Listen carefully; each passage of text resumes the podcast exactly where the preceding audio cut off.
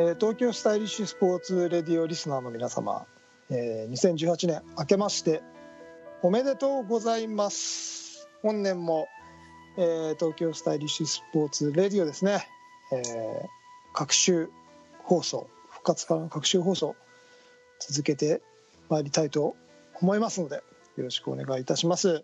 平成30年ですね。平成最後の年になりますが、え次どうなるんでしょうね。まあ、そんなことも考え思いながらやっていきたいと思いますが新年一発目、えーなんと今回もですね素敵なゲストを、えー来ていただいておりますよ。はい、えー楽しみにしていてください、えー私は個人的にはですね、えー去年アスリートモードちょっとお休みさせていただいていたので今年から若干アスリートスイッチを入れてやっていこうかななんて思っておりますのでまた試合とかで大丈夫ですか今の音は、わかりません。わからない。えー大丈夫です。試合とかでねまたあのお会いできたら気軽に話しかけていただきたいなと思いますそれでは新年一発目東京スタイリッシュスポーツレディオスタートです Tokyo Stylish Sports Radio.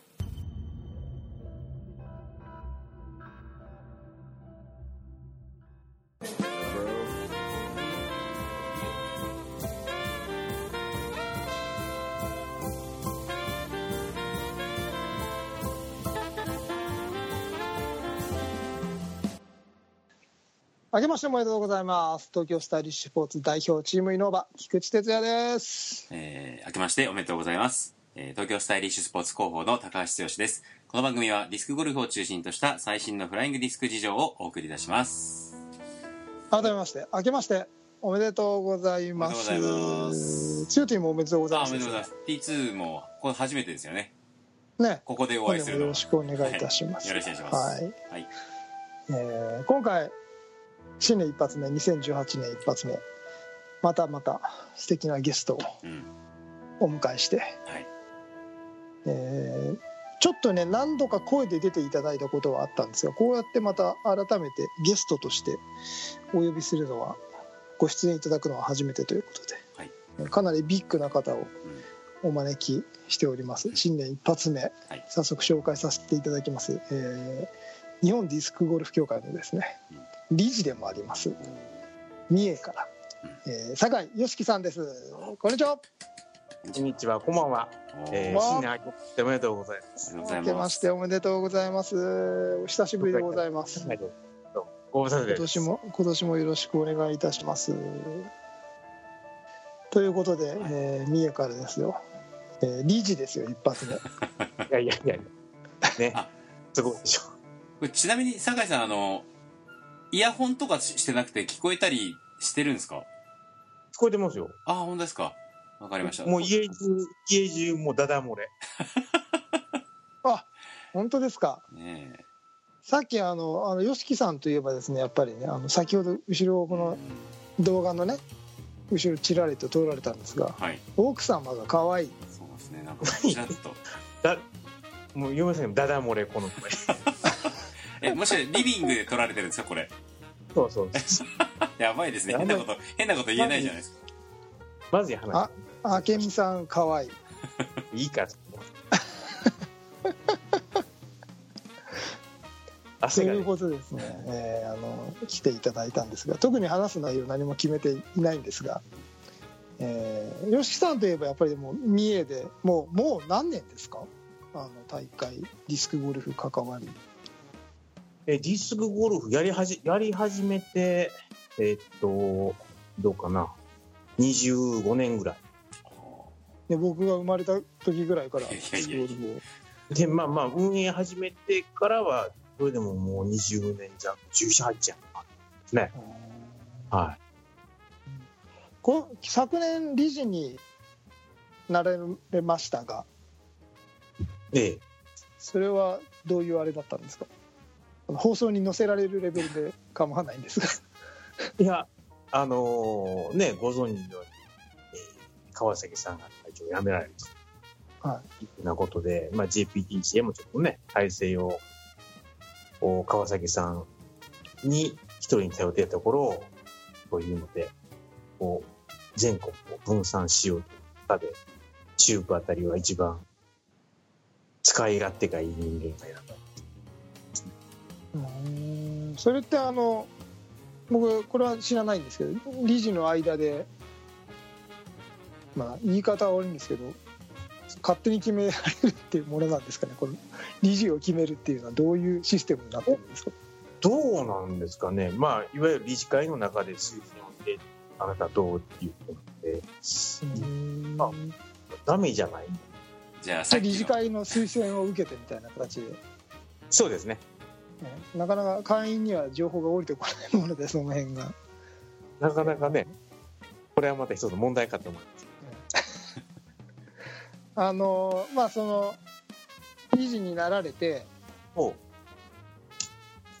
そのまあ多分協協会としてもこ今年とかまあ協会としてどういうふうにリスクゴルフをどういうふうにしていきたいとかそういうビジョンみたいなのってあるんですか？う、えーっとね、これは放送に載せていいかどうかは別にしておいて、だってこれ今喋ってですね全部乗っちゃうのでそのそれ乗っていいレベルで話していただければと。あのーまあ、他の理事の方はね、もっといろいろとお考えてみるし、行動に移されていると思うんですけど、自分の話で言えば、はい。なかなかそういう、先のビジョンを、こう、なんていうかな、あー語れるほど余裕がない。今の今のまあ、やることで誠意。うんいやそれは良くないことだと思う。うんまあやることでそうなんまあ、今のことをこなしていくのに誠意が今自分のそれはその自分がプレーしてたりとか、まあ、そのチューブのところの、まあ、さんがいろいろ主観をしてくださっていたりとかそういうところでっていう、うんそれもあるし、まあ、それにプラスしていわゆる JPTCA の仕事も出てくる。もう目の前のことをこなしていくのでまあ、当然仕事もねあもちももちろんですよね。それはね、仕事があって家庭があって。うんうん。で例えば三重県の息子があって、うんうん担当があってその上にもう一つっていうとなかなかそこまで考えていけないというじゃあなかなかそのきっと理事の方皆様がそういう状態になってしまってるっていう感じなんですかね。うんだから、まあ、いろんなそういうふうな情報を発信はしてもらえるんだろうけども、そこまで自分が消化できない。うーん先のビジョンをなんとかっていうのは大きな夢はあるにしても、はいじゃあそれをじゃあ一歩進めるにどうする第一歩を出していくのにどうするのってなかなか厳しい。自分の中でですね。うん。いちなみにその大きな夢っていうのはどういう感じなんですか？や、それは一緒でしょ。これメジャーにしていこうっていう話うんうんうんないです、これ。うんでそれをじゃあ第一歩はどうするのっていうのはなかなかね。うんうんつゆティなんかありますか？あのちょっと聞いてる人が初心者の人とかも多いかもしれないんですけどこれちょっとわかんないんですけどえっと JPDGA って理事ってそもそも何人いらっしゃるんでしたっけ？えーっと、今は、6名かな？6名。うん？なるほど ?6 名？はいはい。で ?6 名かな？はい。で結構その6名で一緒になって話すみたいなことはあるんですか？えーっとね、一緒になるっていう機会はほとんど、ね、地理的には無理ですから、ああまあそうですよね。東京に住んでみる方、自分見えるし、はいはい。例えばその甲府のね、方も見えるしう、ん。九州だってくると、一堂に会するってなかなか難しい。はいはい。いつもこういうふうなメールに相手るとか、うーんタイプは全然使わないですよね。スカイプがいいっすよ。今つながってるじゃないですか。これはすごいと思うけど、これやればいいじゃないですかこれ。え？ビビデオ会議。できない人がいますか？ら。自分もできたんだ。いやビデオ会議いいですよ。これだって何人でもできますからね。うん。最大6人とかでやりましたから僕らね。うんやりましたね。LINE のグループとかねそんなことないねだからそういうメールとかのやり取り。うんだから文章でのやり取り。どうしてもタイムラグがあうんで、その、ね、あの、文章でやり取りをするので、ちょっとしたニュアンスの違いとか分かりづらい。ーうんうんうんそこはあると思う。なるまあ詰まるとこうまくいってないってことなんですね そう うまく、うまく、うまく、うまく回ってきて初めてみたいな。なかなかきつく言うてありがえそれでまだ大事なところ今聞き取れなかったですうまくい。ってますよ。はい、だけうまくい。ってるそうですはい、私もあんまりね、そう T2 無双をやってしまうとね、あのゲストで出てくださらなくなってしまうので、またこうね T2 がまた何か言ってるって言われちゃうんですけどたね、またあい。つがまた何かやってるぞってね。いやいや。ところで YOSHIKI さんといえばですね、うん。やっぱりあの誰もがあの羨むですね、ナイスバディの持ち主なんですよ。違う。あのディスクゴルフにうん私はちょっと YOSHIKI さんがもっとぽっちゃりしてる頃からよく知ってるんですけど。いいから。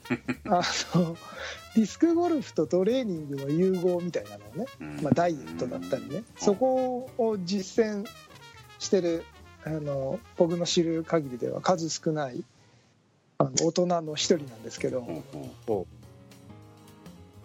最近どうですか？肉体改造の方は。最近はですね、まあ、あの、いわゆる菊池とかには申し訳ないんですけど、あの、筋トレとかはちょっともう控えてます。おそれはなぜ、あのー結構そういうマシンを使って、まあね、一生懸命肉体改造したんですけどはい、故障は増えるんですよ。ううんあで、その、日常生活は問題ないけども、あはい。ディスクかけるときにちょっと腰が、え？とか、うんなんか、え？とかっていうのが結構増えてきて、うんで、もうどうかな？1年半、2年ぐらい前から、マシンを使っての筋トレはやめて、はい。今は、あの、いわゆる、体幹を鍛えたりとか、はいはいはいはい。上半身の下半身のバランスとか、連動性を、そっちのそういうふうなトレーニング。いいわゆるファンクショナルトレーニングってやつですね。機そうそう。能性を高めていくトレーニングってやつですね。こっちをちょっと重要視して。うん。あのトレーニングは両輪で基本的に僕はもうマシンは一切やんないんですよ。も僕は基本的に全部フリーウェイトで、う、もあのーいわゆるあの同じ方向に動くマシンっていうのは一切やらなくてあれはあんまり意味がないと思っていて、あのもっとバーベルとかを使いながら例えばあのハイクリーンとか。その連動性を高めていく方の僕もトレーニングがどちらかというと好きですね。うん。でどちらか最大筋力を高めるようなのは今僕もビッグ3ぐらいしかやってなくてはいはいはい。あとはもっとそのファンクショナル的というかうん。その動きの連動性の高まるようなトレーニングを僕もしてますね。マシンは一切触ってないですね。うん。だからね、そう、自分も、まあ、年齢がね、菊池とはね、20近く違うんで、ちょっと違いませんよ。10ぐらいだっけ？違うんで、あんまりその筋力を鍛えるよりはもう、体の柔らかさを必要。あそれは大事ですね。コンディショニングどうしても僕もそうなんですけど僕今年今年が明けたから来年僕マスターなんですいよいよ。ほ出れる年になるんですけどう。んやっぱりトレーニングがもちろん技術練習があってその後にトレーニングがあってコンディショニングが今まであったのが技術練習はもちろんと一番上にあるんですけど次がねだだんだんコンディショニングの比重が高くなってきましたね。う。ああ、そうよね、やっぱりね。うん、それはやっぱり30代後半になってうんやっぱ回復も遅いしそれこそ怪我するんですよね。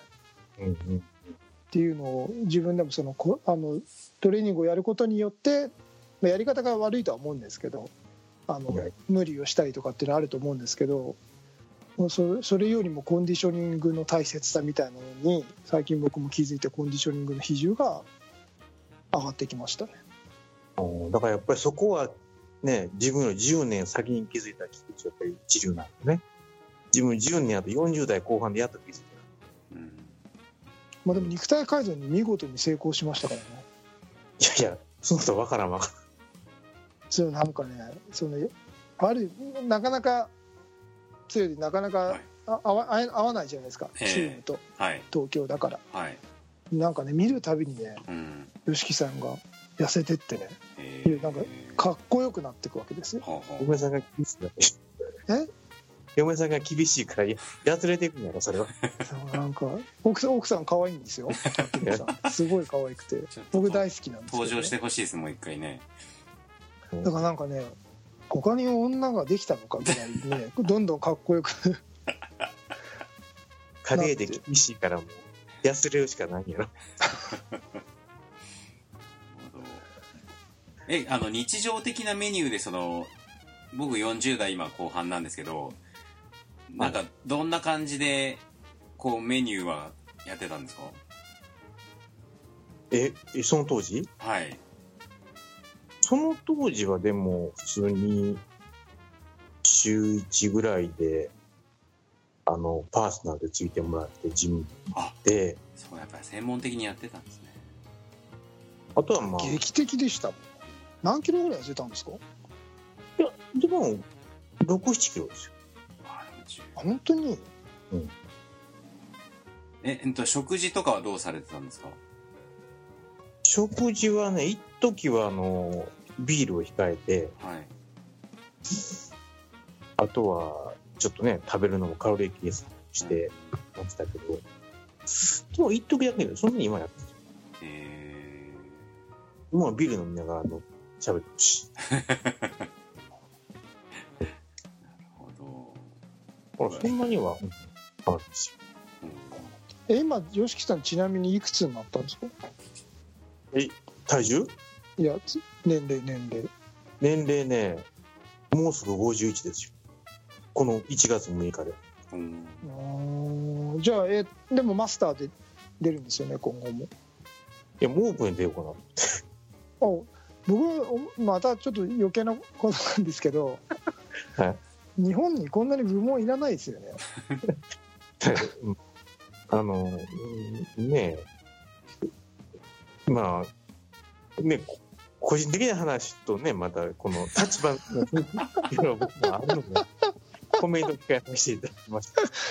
すすいませんあのそれで大丈夫ですはい答えにくいことがあったらそれで大丈夫ですちなみに普段どういう練習してるんですか？普段最近はね、ディスカもできないんですよ。もう、えっと、たまに、たまにっていうか、週に2、3回、2、30分、パッと練習するのと、2、3回少し、えー遠投の練習するぐらいかな、ディスク投げるとか。週末にドーンとやったりとかってやんないですか最近？週末はなかなかね、できないですね。うーん仕事があったり、あの、それ以外の行事。でもあれですよね僕もまあ似たように今環境がどうしても子育て中心なのでうん。あのー週末にガツってやるよりは本当に時間見つけてちょこちょこちょこちょこ毎日1日5分でも握ってる方がうん感覚的には研ぎ澄まされますよねうん。なんか気持ちとして晴れ晴れしくはないんですけど。投げてと思うんですけど、そうそうなの。そこの葛藤がね、うん、うん、いっぱいあります。うんあとはまあ、ね、まあ年齢的にも体力を落とさないように、うんうんうんまあ少しランニングを増やすぐらいかうんな。うん。いやでもそれだけやってる人少ないと思いますよ僕やっぱりそのうまく時間つく見つけても毎日やろうっていうてやってる人すごい少ないと思いますよ。いやいや、いつかそのうち菊池やっつけようと思ってね、こっそり。やっつけた時に、うんこっそりじゃなくていいですよ。ラップの天才で言おうかなと思って。つゆて実ははい。YOSHIKI さんは、はい。あの何度か関東遠征をしてくれていて、ええ。試合じゃなくてね、はい。個人的に。あそうなんですか。個人的に僕をややっつけるために帰り討ちにあって。白子バトとかきあった時でしたっけ？白駒とに来てくださり。はいはい。あの僕の秘密基地にも来てくだあさり。本当ですか？そうなんですよ、ええそれはで、それ帰り討ち。うんあれ、関西の人は大体ね、ちょっとね、行ったらね、手加減してくれるんです もう、おかしいよ。失礼がないよねやっぱり全力で。はい。失礼のないようにと思って。なるほはい。でちなみにその目標はどこに置いてるんですか？そのそのうちアメリカでどうのとかそういうなんか野望というか目標はどこにあるんですか？え、いしょ、真面目な話の？まあ真面目な話真面目な話。真面目な話の野望はそんなにないですよ。あないんただ、うん、ただ、あの今の目標で言えば、はもう、少しでも若いやつに置いていかれんように。頑張るうーん。じゃあもう本当に目の前に、まあ、親子高というか今ゆうちゃんが頑張ってどんどん出てきてますがじゃあかなり刺激にはなってるんですね、いや、もう教えてもらってますから、あいつには。それで知ってますか？ゆうちゃ吉木さんの息子さんは？酒井裕太郎君ってんいやあのお会いしたことないんじゃないですか？今やもうあれですか？トッププレイヤーと言っていいですか？じゃあ言わん方がいいでしょ。まあでも、駆け出しでしょ。じゃああの父の許しが出なかったので。もうでもあのオープンでも勝ってくる若手最最有望株じゃないですか今。うん。若手で一番成績出してるんじゃないですか？3番でぐらいで言ってきましょ 今おいくつなんですか？息子さんう。え、もう21、21、21か。21ですね。大学生大学生。ああなんか21かって隣聞いてるってことは奥様が隣にいらっしゃるってことですか？そうなんですよ。もうこの子、だだ漏れ。あはい本当ですか？も僕明美さん大好きなんですう、もうええっていう の。もう、笑ってるからもうええっていうの。すごいなえー。でもいいですね。大学生でねずっと投げて投げられてらられるっていうことが素晴らしいですけどね。ええ環境的にはね最高ですよね。大学大学生って。ねうん。自分も大学の頃から投げとったのに、まだこのレベル。うん。いやいやいやいやそんなことない。僕僕も大学の頃からリスクやってたらもうちょっと上手かったような気がするそれ以上上手くなると、なっとると、なんかやっつけようっていう気が失せるから。ぐらいに思ってます。僕でもあの時間が最近自分でないなって思いながらやってるんですけどそれでもちょっと上手くなってる感覚があるんですよねああ、いいじゃないですか。だから本当にななんて言うんだろうな常に物足りない状態にしとくんですよ。もっとやりたいっていう状態にしとくのが上達のポイントだなっていうのにすごい気づいて納得させないっていうんですか。満足するまでやらないっていう。あもうちょっとこうしようこうしようっていうのを常にうんうんん。そういう状態、ハングリーな状態でいるっていう。うん。そうすると無駄なことやらないし。まあ、それは多分ね、でも菊池がね、レベルが高い人だから言える。そうですかねある程度の数を投げてくればみんなその域にはいくと思うんですけどいかに頭を使うかじゃないですかで、自分なんかのそうやって時間がないから、こう頭を使って、こう練習するじゃないですか。はいで、こう練習の中で、あ、自分結構上手くなってきたなって思う時があるわけよね、やっぱりね。はでそういう時に、まあ、うちのバカ息子が帰ってくるよ。はいで、一緒に練習するでしょ。もう、もうなんか、コッパみじんにもう、自分の、やってる。え、あ全然上手くなっとらへんや、みたいに言われてしまうと。なんか、俺の努力が無駄やったんかな、みたいな。いやいやいや相手はもっとやってますから時間もあるしいや、もうね、それはね、ね、難しいです。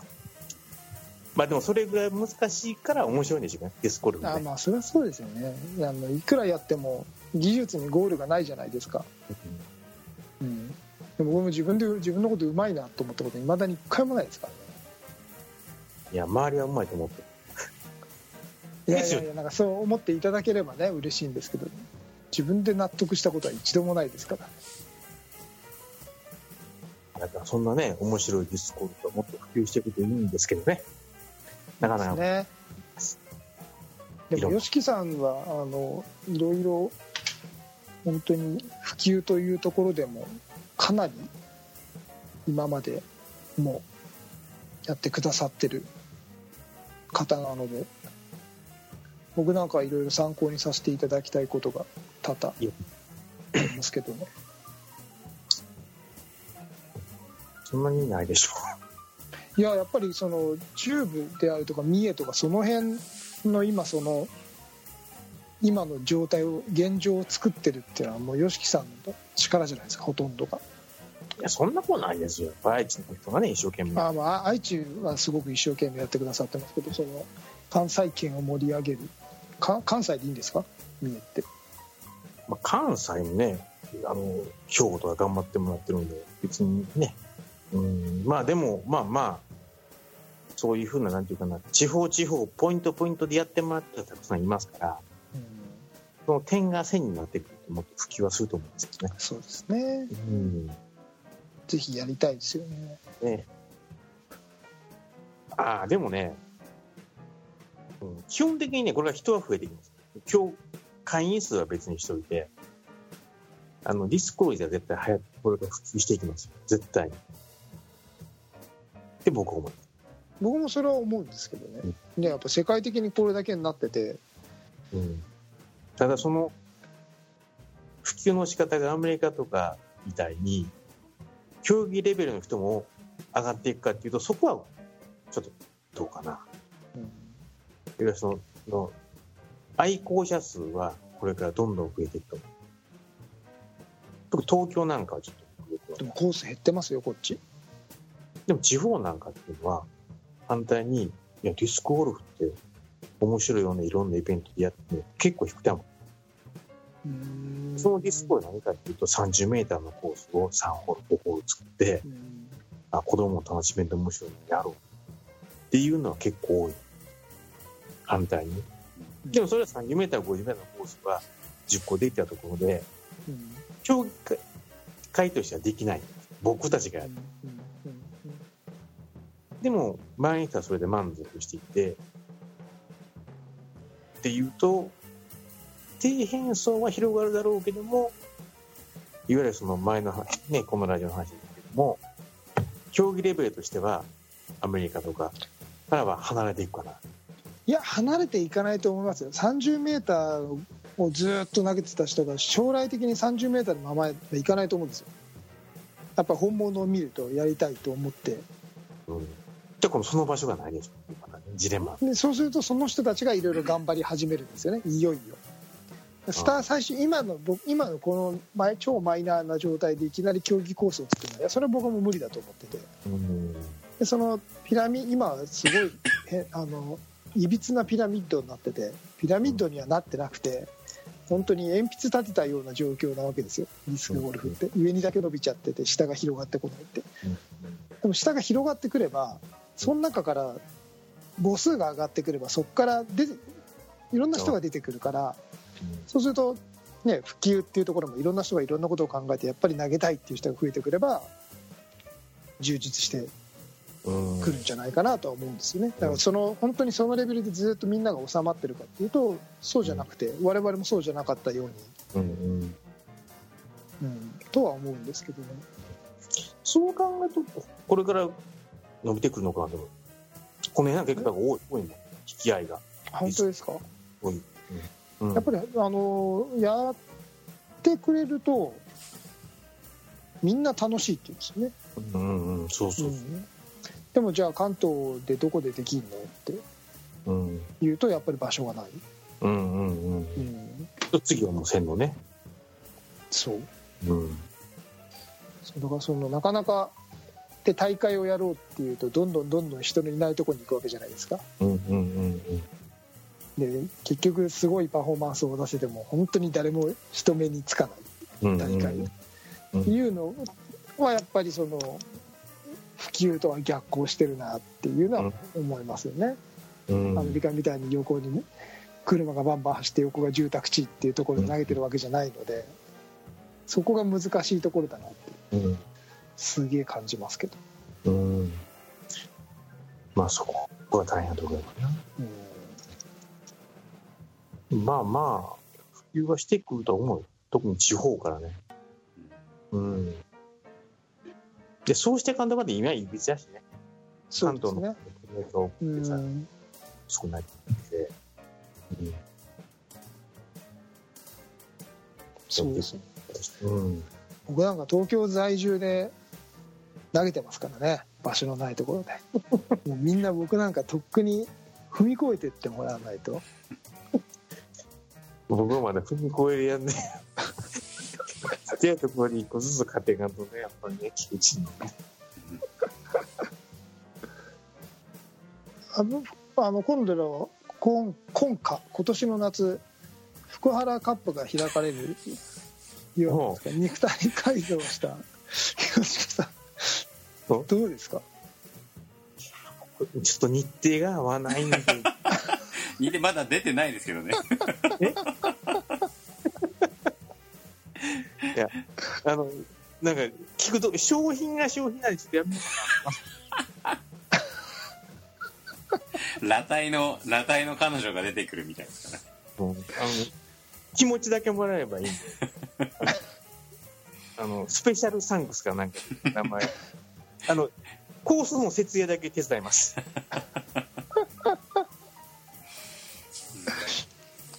せっかく参加する権利はあったのにドレスコードは突破してるの あの、気持ちだけいただきます。ありがとうございます。はい。チューティーなんかありますか？いやあの酒井さんといえば私あのちょっとやっぱプレープレーっていうかあのすおしゃれな格好をして投げてる印象がすごいあってなんていうんですかあの英国紳士的なこうコスチュームで投げられてるじゃないですか。もその辺のこうなんていうんですかねちょっと詳しい話聞きたいんですけどなぜそういう風ななったのかとかね。どうなんでしょう？う、なぜそうなったのか。はい。え横で横井さんが笑ってます。えぜひ、はい、そんな中で話をせえっていうのも、なかなか濃くな話になったと思った。そうなんですか？奥様が関係なさってるんですかここは？いや、ないです。いや、あれはですね、はいあの、それこそ、その福原カップの福原さんと、ほ何年か前に、やっぱりディスク普及するのにう、そんなに短パン T シャツでは、やっぱりダメだよねと。うんそうでもやっぱり綺麗にしていくのもダメだよねっていう話をしとる時ああったんですなるほどよ。で、菊池はこう、ちょっとスタイリッシュな格好しとるし、はいはいね。と自分はどうしようかなっていう時、やうんっぱり菊池の真似をしても、勝てるわけがないし。そう、ディスクゴルフ見回して、うん誰もやってない服装でディスクやってもおかしくないのは何かと思うと、あれよに行こうと。なるほもうニッチなところを、で、せめてそこだけでも菊池に買ってやる。ど 全般チラチラとこう T2 への対抗心が垣間見える感じなんですね。もうほらもう、すべてがもう、いつかやってなあかんっていうのは。ライフワークで。なるほど。でもいい素敵ですよね。かっこいいっすよ。うんかっこいいすごいかっこいい。かっこいいなと思って。日課ポッカみたいなのうね、んいや今年こ今年それでいこうかな2番センチだから。周りに、あ、菊池はいつ真似したねって言われればいい。でそれでも続けるとうんやっぱりね強い方が目立ってくるんですよそうなんです。T2 がやり始めたんでしょって言われちゃう歴史が変わって。それは困るな、俺いやーでもいいいな。ああれって何ですか？あのゴルフショップで買えるんですか？ああいうそのクリケット的な格好って。いやいや、売ってないですよ。いろいろ探して、探すのネットとか。へえ。そうなんだ。そういう努力を練習でしろっていう言われれば始まるんですけど、いやでも。いや僕はねそれはもうリスペクトしますよ。本当に大事なことで。うん。ディスクゴルフはおしゃれにやんなきゃダメです本当にね。うん。なんかやっぱりうん。常に見られてる意識をしないと競技は進化しないですから。うん。ね、僕も思うな、それは。本当に。欲を言えば酒井さん一派みたいな感じで34人ああいう格好をなさってると一大勢力になると思うんですよね。あ来たな そう一派。あなんか34人いるといいなヒッパー誰がいますの？わかんないですけど。中部地方を中心にどうですか？まずまず息子からですよ。ああそうだ、まあ、あれなんだ。我を規定しとるで。じゃあ俺俺なろうかな。あ、じゃあ、強っていいじゃん。え年齢的にほら、近いえし。そうですよね。45を超えたらあのになんつうんですか？ああいうイカポニカポッニカポッカで。はい。あのワトソン君みたいな格好で。あれかっこいいっうすよ。んいいですよね。45で始めましょう。かっこいい4545を基準にし超えてないと、うん、基準に。あれやっちゃダメみたいな。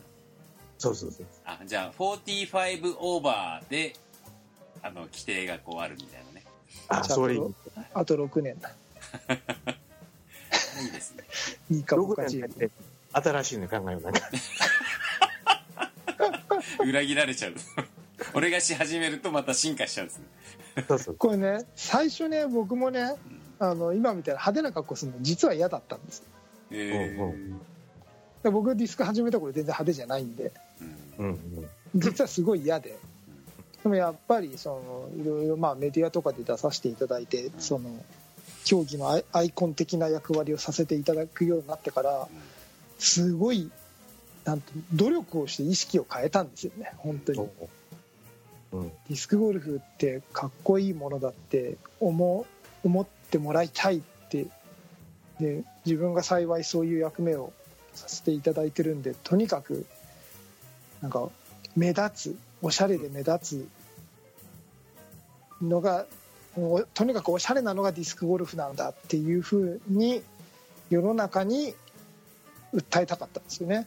それで最初はなんか僕スパッツ履くのも実はあんまり抵抗感があってうん。うわーこんな色のみたいなところからスタートしてるんですよ僕も。やっていくと楽しくなってきてうん。今はもう地味な格好で投げれないんですけど、うん。うん、実は僕もね最初ねすごい抵抗感があるところからスタートはしてるんですよ、でもねどど、誰が見てるかわからないっていうのがね、ありますね。うんそういうふうなファッションから入ってくる人もいるかもわからない。うん。可能性がある限りねそうそう。やり。たいなっていうふうに。一回岸さんに着せてみましょうか。日課ぼっか。岸さんはでもほらあのおしゃれになったでしょ？ああだからその T2 寄りじゃないですか今。あそうですね、ええ。派手親父。そうそうそうそうそう。でも日課ぼっか的にも似合うんじゃないですキーさん、スイーパーだからダメだ。ね。でもあの YOSHIKI さんもあの TSS 対抗してですね KSS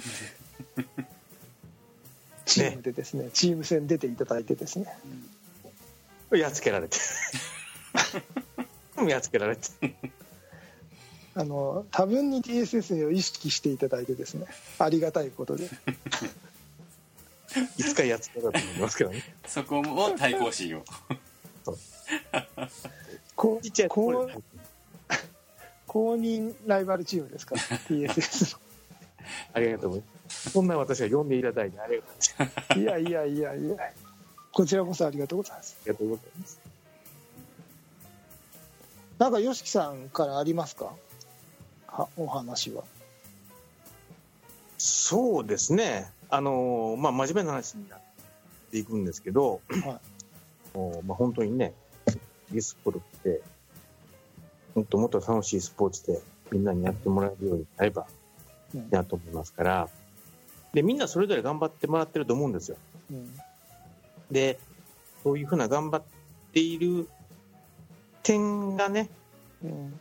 ななっていけばもっともっと日本でも普及していくと思うし、面白いことができると思うので、それこそこういうスカイプじゃないけども、うんいろんな情報交換して、うんあの、楽しいことをやっていけば人も増えていくのかなと。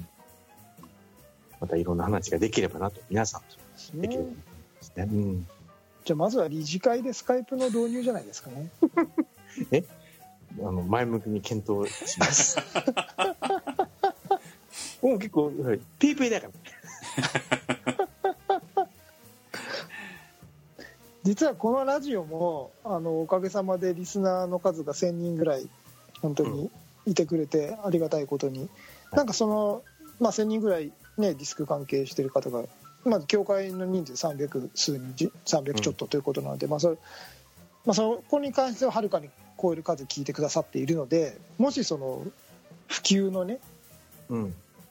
こんなことやっていきましょうよみたいな。ななんか個人のできる普及活動みたいなのってありますかね？個人ができる普及活動？うん。その YOSHIKI さんの経経験から。うん。あのー普及活動というと非常に何か大きな話になってくるんですけども、本当に自分の近くの公園にディスクを投げる。うん。だけでも普及活動になっていくと思うんですね。うんうん。で、単にディスクやります。じゃあ、えーどっかのコースでディスクしに行きますとか、どっかの大会出ますっていうのもそれもいいんだけども、うんで、練習するのに近くの公園で、例えば20メートルでもいいから投げます。うんキャッチャー、それのキャッチします。だけでも、普通の人は20メートル投げて、うんすいません。大丈夫？だ はい。大丈夫です。から、それを、例えば、たまたま見た人が、あディスクゴルフ、フリスビーって20メートルまっすぐ飛ぶんだって思うだけでも、うん普及の一つになっていく。だからそんなちっちゃなことだと思う。何が普及活動しましょうって言うと大変。うん。単に練習するのにちょっと人目につくとこにやる。うんっていうぐらいでも十分な普及活動になってる。うん。その時はニカポカ着てなくていいんですか？あその時はもう、あのいっそ裸でもいいと思う。胸筋を見せながらでもいいし。難しく考えずに、うん。まあ、友達一人誘うだけでも倍になりますもんね。うんそう。にね。だから、そんなのが一番かな。と。うん。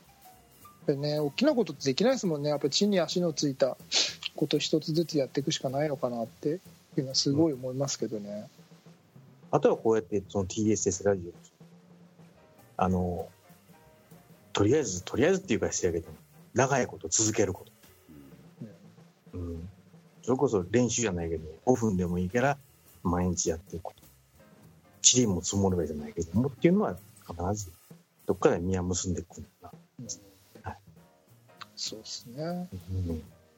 誰か対抗してラジオ番組始めてくれるといいんですけど。で どうですか？理事会でラジオとか JPDJ こでラジオとか？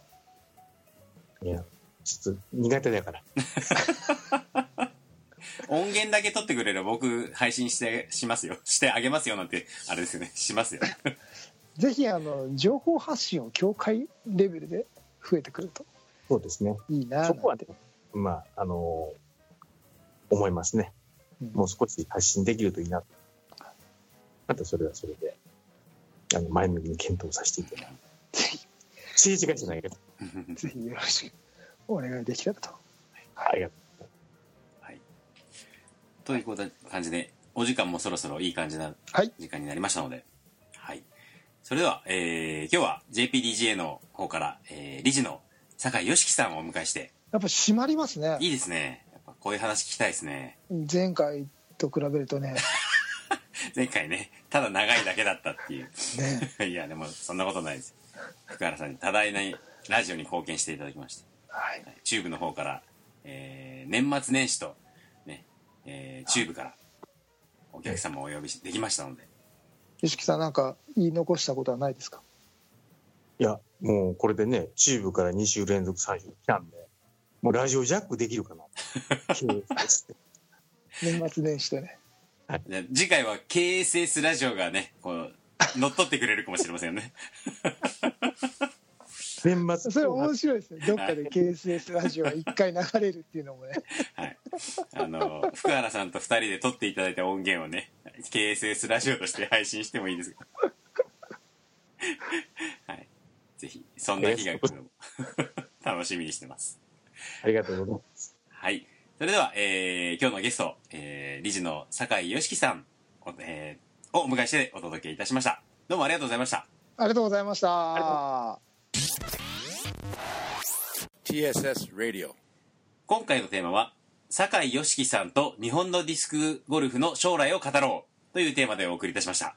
いやー壮大でいいじゃないですか。はい。これでいきましょう。もう、途とって中とは全然違うね。いやいやいやいや。今ねこの本編切ってからはいもうちょっと深い話をしてたんですけど、えなかなかあのそっちを載せたいぐらいの内容でしたよねー。はい。まあ、もしかしたらこう乗ってるかもしれないですよ。まああの載せちゃいけないようなところもちょっと話したので そこはうまくはい。編集、編集してね。編集して。えーいい内容だったと思います。よしきさんどうでしたか？いや、もう緊張して言いたいことも3本も喋らなかった。これ緊張してるの？は奥様が隣にいらっしゃるから緊張してるんです。余計なことを言えねえそれもあるし、もう余分なこと言えって立場上。はい。まあでもね、あの、今後もぜひ、理事の方とかね、出ていただけると、非常に多角的にディスクゴルフを語れるな、なんて今回思いました。そうですね。はい。T2 無双がね あの、メールで回しておきます。気をつけろってあの気をつけろあいつに気をつけろマークユーみたいなね。ありがとうございます。よしきさんありがとうございましたありがとうございました。ぜひまたラジオにも遊びに来てくださはい。わかりました。い この一プレイヤーとして。私もあの今年はプレイヤーとしてもうちょっと試合に出たいと思いますのでまたお会いした時はぜひえよろしくお願いしますえ古典パンにやっつけるように練習できます。ぜひオープンで頑張りましょはいはい。えー、東京スタイリッシュスポーツレディオでは皆様からのお便りをお待ちしております。えー、T2 つよ T の直接のメッセージ、えー、Facebook のメッセージですかね。えー、もしくはシースターブログのメッセージ欄、そちらで、はいえっ、と、お届けいただけると助かります。はい。えー、Fly to the Future 東京スタイリッシュスポーツレディオ、お届けしたのは、えー代表の菊池哲也と広報の高橋剛と、う。そしてゲストの酒井良樹でした。はい。それでは皆さん、また次回まで。さようなら、はいさようなら